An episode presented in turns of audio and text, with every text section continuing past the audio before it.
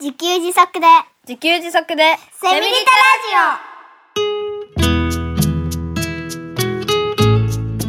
この番組はパーマカルチャー研究所の三栗祐樹が自給自足で幸せなセミリタイヤ生活を送る知恵をお届けします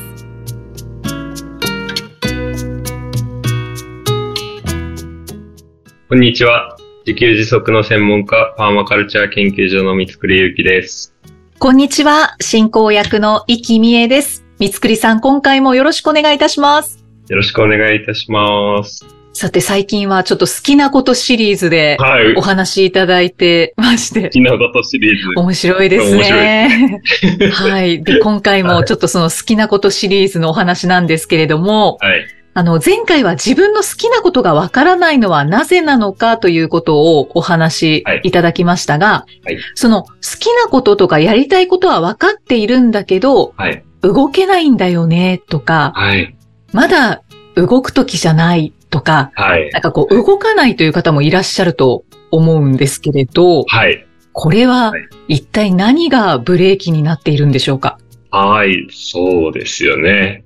そうそう。好きなこと、あるけど動けないはい。パターンはでい。すね。今回は。そうですね。はい。まあ、これは、えっと、一言で言うと好きなことをやるのが怖いうん。というのがブレーキになっているっていうふうに考えてますね。ああ。まあ確かに当てはまるっていう方いらっしゃるでしょうね。えー、好はきい。なことあるけど、や、やるとなんか、なんか、なんかダメな気がするとか、 やっちゃいけない気がするとか、はいはい。怒られそうな気がするとか。ああ。そうですね。で、これもうちょっと詳しく説明しますと、はい。あの、まあ、例えばですね、小学生ぐらいになるとですね、好きなこと、まあ、要は、遊ぶ。遊ぶっていうことは、まあ、好きなことじゃないかなと、うん多くの人は思うんですけど、うん。大体、こう、遊ぶ前に宿題しなさいと、だんだん怒られるようになっていくじゃないですか。はい。で、まあなんかやろうとしてこれやりたいのに、やってると怒られるうん。っていうことが結構増えてくると思うんですよね。うんうんうん。そうすると、なんかだんだん好きなことってしちゃいけないのかなと。ああ。好きなことをやると怒られるのかなというようなことがだんだんなんか刷り込まれていくんじゃないかな。はいはい。で、そうすると好きなことしてやるよりも好きじゃないんだけどやるべきことうんうん。そっちを優先して、やるべきことを優先して生きていくようになる。うんうんうんうん。こういうことがね、あの、まあ、背景にはあるんじゃないかなと。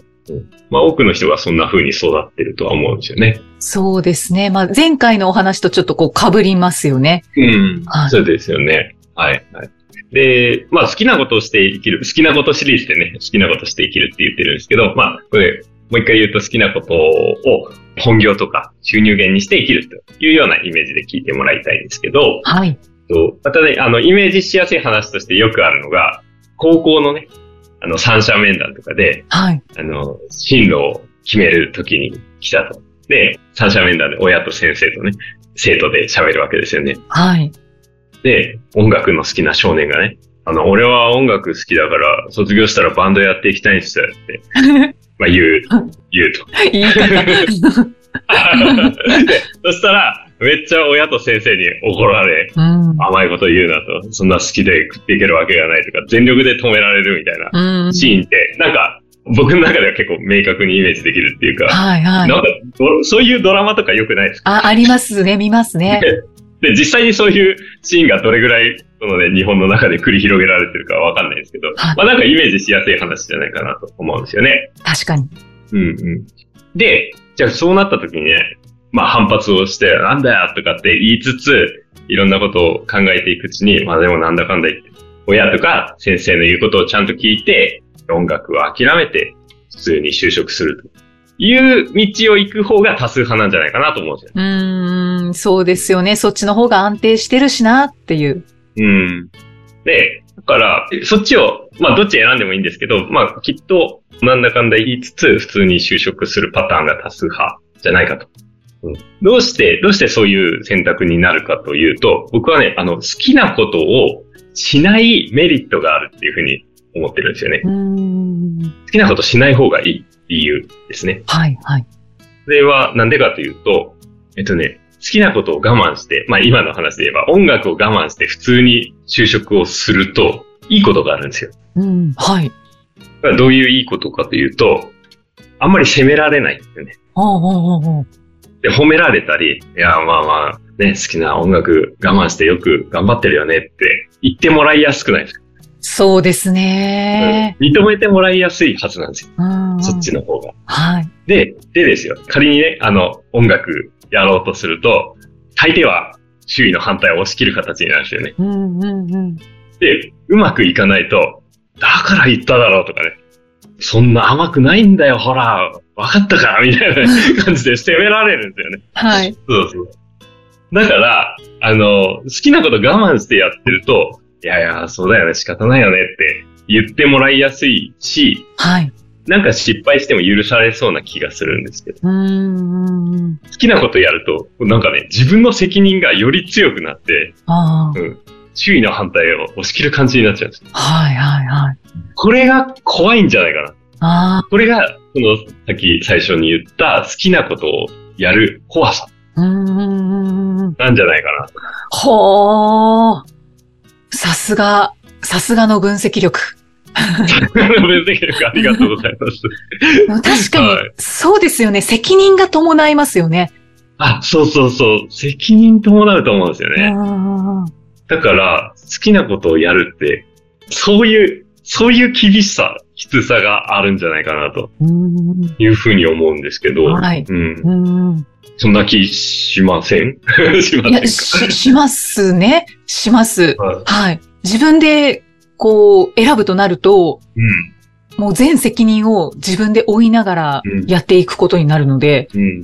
それは、なんかそれで、周りが厳しくなりそうですよね。うんうんうんいや、やることにして、あの、ちょっと大変なことになったら、あんたは自分でやるって決めたんでしょみたいな、 なんか怒られそうな、 そんな気がするんですよ。そうですね。うあ、んそうですね。そこもあるんですね。その、うん。自分でじゃあ、やりたいことをやろうと決めたときに、で、失敗したときに、はい怒られるなっていう、そういう想像までいくんですね。うん。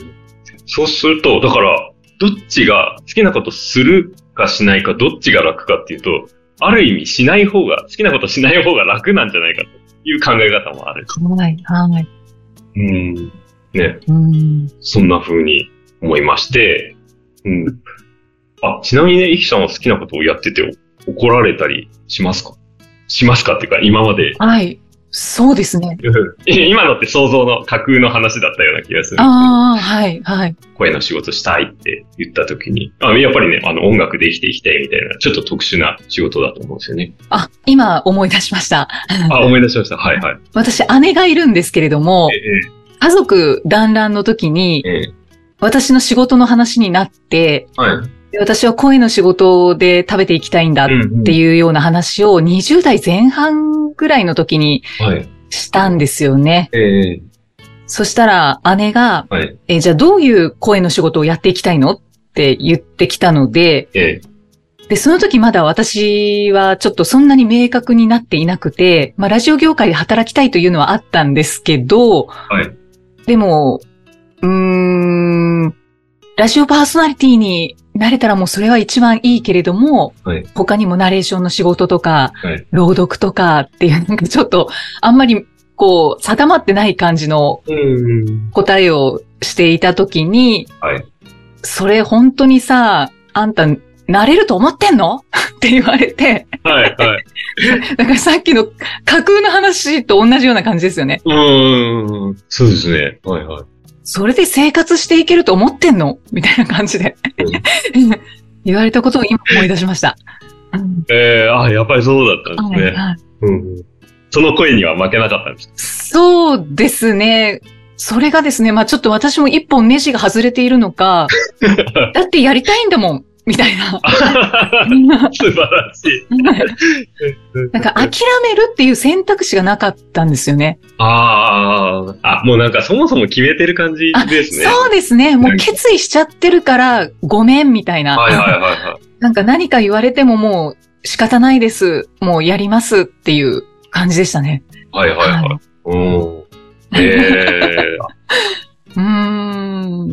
だけどはい、まあ、三つくりさんが今お話しいただいた状態のうん。気持ちというのはわからなくもないですし、はい、はい。だけど決断っていうのは一つ大きいのかなとは思ってます。ああ、そうですね。イキさんの今の話って、もう決断した後の話っぽいですよね。そうですね。多分。うんうんはい。で、これ多分、どうしようかな、進もうかな、進まないかなって迷ってる時に、今と同じね、こんなんできると思ってんのかって言われたら、あ、そうかな、やっぱりそうかなって言って、あの、やめたくなりまうすよね。ーん、そうですね。ねああ、もどかしいですね。 うん。いやいや、そうか。でも、イキさんの話やっぱ面白いですね。本当ですか。体験談が。はい。だから、あとね、その、やるべきことをやらないと社会は回らないんじゃないか。ああ、論。論。 そういう考え方があるじゃないですか。それは結構ありますね。そんな好きなことをやってたら社会は回らないんだ。やるべきことを、まあ、我慢してでもやる人がいるから社会は回るんだというね、考えもあると思うんですけど。はい。で、まあだから、じゃあそうだからといって社会のことを考えて好きなことをやらない。うん、っていうふうには別にしなくていいんじゃないかなって。あの、そもそも、あの、世の中の人全員がね、一斉に好きなことをし始める。それこそ非現実的なことなので、 あの、そんなことはしなくていいというか、その、それはまあ気にしなくていいし、嫌いなことをね、まあ例えばその、一般的に苦手な仕事と言われる、その、帳簿をつけるとか、ああ、まあ、汚れたところを掃除するとかね。そういう人が嫌がりそうな、一般的に人が嫌がりそうなことでも、それを結構好きだっていう人もいるんですよね。うん、うん。だからそう考えると、その、やっぱり我慢しなきゃ社会は回らないということってよく言われるんですけど、まあそんなにそのことは多分考えなくてもうん、いいだろうなとうん、うん。思うんですよね。はい、はい。だから、やっぱり好きなことはやっていいんじゃないかなと。うん、うん。に思ったりするんですけど、まあまあ、でも怖いっていうのは、それはもちろんそうなんですよね。うーん、そうですね。ゆきさんはでもね、自分の好きなことを仕事にできてるん、いらっしゃるんですけど、はい。それはなんか、まあ改めて、なんかどうしてできてるっていうのってなんかわかりますかそうですね。これは結構家庭環境があったのかなとは思ってます。ああ、はいはいはい、大きそうです ね、それね。。そうですすね。家庭環境だったんですか。はい。あの、うちの実家は自営業を あやっていて、あ、はい、はい。 かなり大きい、大きいそうです環ね。境の違いです。そうです。なので、親を見ていると、仕事のやり方も、時間の使い方も、スケジュールの組み方も、もう全部自分主導で、はいはいはい。こう、コントロールをしていたのを見ていたので、あ、あ、そうなんですね。そうですね。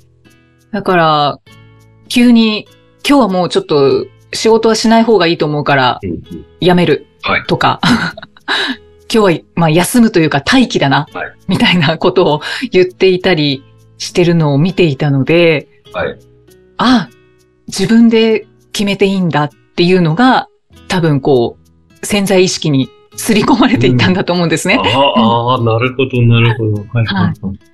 だから、まあ自分の好きなことをするというのはうん、あまり怖さはなかったですね。ああ、うんうんうんうんはいはい。多分、だからそこが大きいと思います。家庭環境うーんあ、じゃあ、もしかするとご両親も好きなことをして生きていったのかもしれないですか。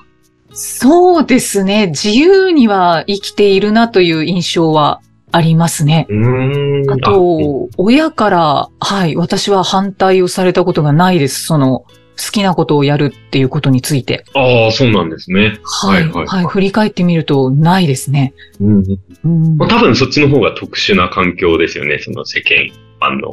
うーん。あそうですね。サラリーマンとか、ね、お勤めの方の家庭の方が多いですよね、きっと。そうですよね。で、だから音楽好きだから音楽で生きていくって言ったら大抵は反対される環境の方がうん多い、多い、はい、はい。 うん、気がします、ね。ああ、そうなんですね。いやいや、なんか、ね、イキさんのことが分かってきましたね。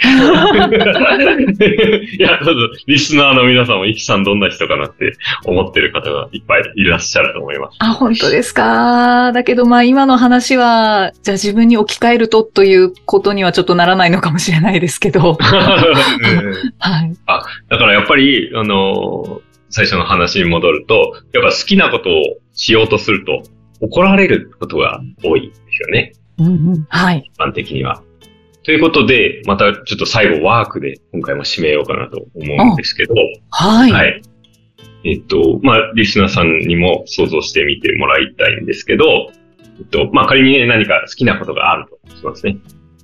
で、まあ、だけど、なんかちょっと一歩踏み出せないうん。まだ行動できない。うんという状況があるとして、じゃあ、考えてみてほしいことが、あなたが好きなことをやると、誰に怒られますかっていうのをちょっと想像してみてもらいたいですね。うん、うん。はい。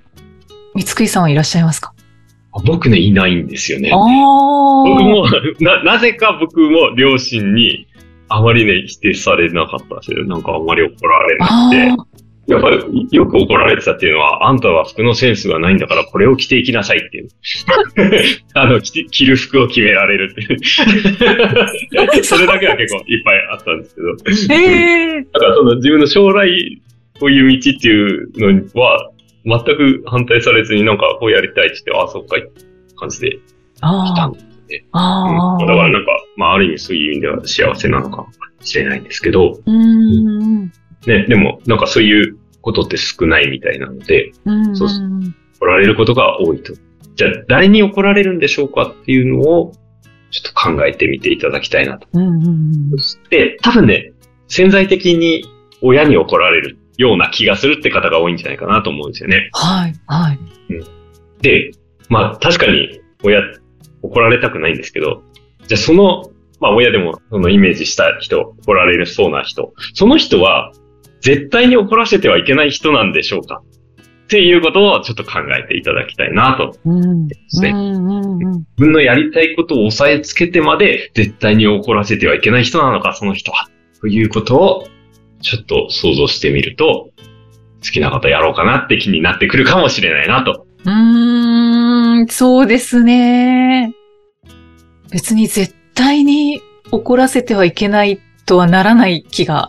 うん大抵大人になった今、あんまり関係ないはずなんですよね。うーん、あ、そうですね。はい。確かに。だからそこをちょっと冷静に考えてみると、まあ道が開けるんじゃないかなというふうに思います。はい。はい。ありがとうございます。いやー、なんか、すごいお話になりましたね。好きなことシリーズ面白いですね、やっぱね。面白いですね。なんかもっともっとできそうな気がしますが。はい。はい。じゃあ、最後にメッセージを一通ご紹介いたします。はい。タツさん、50代女性の方からいただきました。ありがとうございます。はい。第32回農文教の八谷さんがゲストの回を聞きました。農文教のヘビーユーザーで大ファンのゆうきさんと、おしゃべり上手な八谷さんと、大盛り上がりでしたね。聞いている私も楽しくなっちゃいました。自分にもできるかもと思わせてくれる記事の編集が素晴らしいです。月間現代農業は20万部ってすごいですよね。というメッセージです。ああ、ありがとうございます。はい。これね、あの、メッセージいただいて、収録した時を思い出したんですけど、はい。あの、あれ3月でね、はい。まあ、ゆきさんと、サチヤさんと3人で歩きながら、花粉がすごいね、とかって言ってたことを思い出したんですけ ど、はい。はい。あれから半年経って、まあ今、収録時点では今9月で、はい。あの、農文教さんとはですね、まだいろいろとね、ご縁がありがたいことに続いてまして、はい。現代農業ウェブでね、北の国から家族4人で幸せ自給生活っていうウェブ連載を今もさせていただいておりますので、そうですね。はい。はい。そちらもぜひご覧ください。はい。 なんか、宣伝になっちゃった。ごめんなさい。タツさんの、タツさんのメッセージに答えてなかった、 今。いやいやいやはいはいタツさんありがとう。ね、大変大盛り上がりでしたよね、本当にい。や、思い上がりです。うんうん。あその、うですね。言っていいのか、これ、あの、その後飲みに行ったじゃないですか。はい。あれ、あれもなんかすごいランチと、あ、ラランンチチよとビール。ランチとビールですね。ね。あれめっちゃ楽しかったですよね。そうですね。で、あのーまあ、結果的に、うん。三つくりさんにおごってもらったんですけれども、はあいや そういえばそうでした。い、八谷さんと言っていたのが、ええあのー自給自足をしている三つくりさんにおごってもらうなんて、なんだか、なんだか不思議ですよねって話をしてたん です。そんな話してましたね。うん面白かったですよね。まあね、出演していただいたんで、お礼、バレーみたいな、うん、はいお礼をさせていただいたぐらいな感覚でしたけど。はい。うん、ありがとうございました。あ改めりがて。とうござい ました。で八谷さんは多分最初のゲストの方だったと記憶しておりますけれどもそ、うかもしれないですねあ。そっかそっか。でもその前に、そうあ、か、そっか。その前に、あれか。奥様、さえあの。さん愛と。が。はい。はいじゃあそして、長谷川家も行っそう、そうですね。はいはい。でもなんかこう、身内っていう感じた。が、ああ、うん、そうそうそうそうキラクル。村の長谷川ご夫キラ妻クと、ル村も、うんさえさんはしてまうしたちね。のさえも身内でしたけど、本当にゲストっていう感覚のがあったんですよね。うんは、いそうですね。また機会があったらお越しいただきたいと思いいたまだきすた。いですね。はい。ということで、タツさんありがとうございます。はい、たつさんありがとうございました。さて、この番組ではメッセージやご感想、ご質問を随時お待ちしています。エピソードの概要欄に記載のパーマカルチャー研究所ホームページのお問い合わせフォームからお気軽にお寄せください。三つくりさん、今回もありがとうございました。はい、ありがとうございました。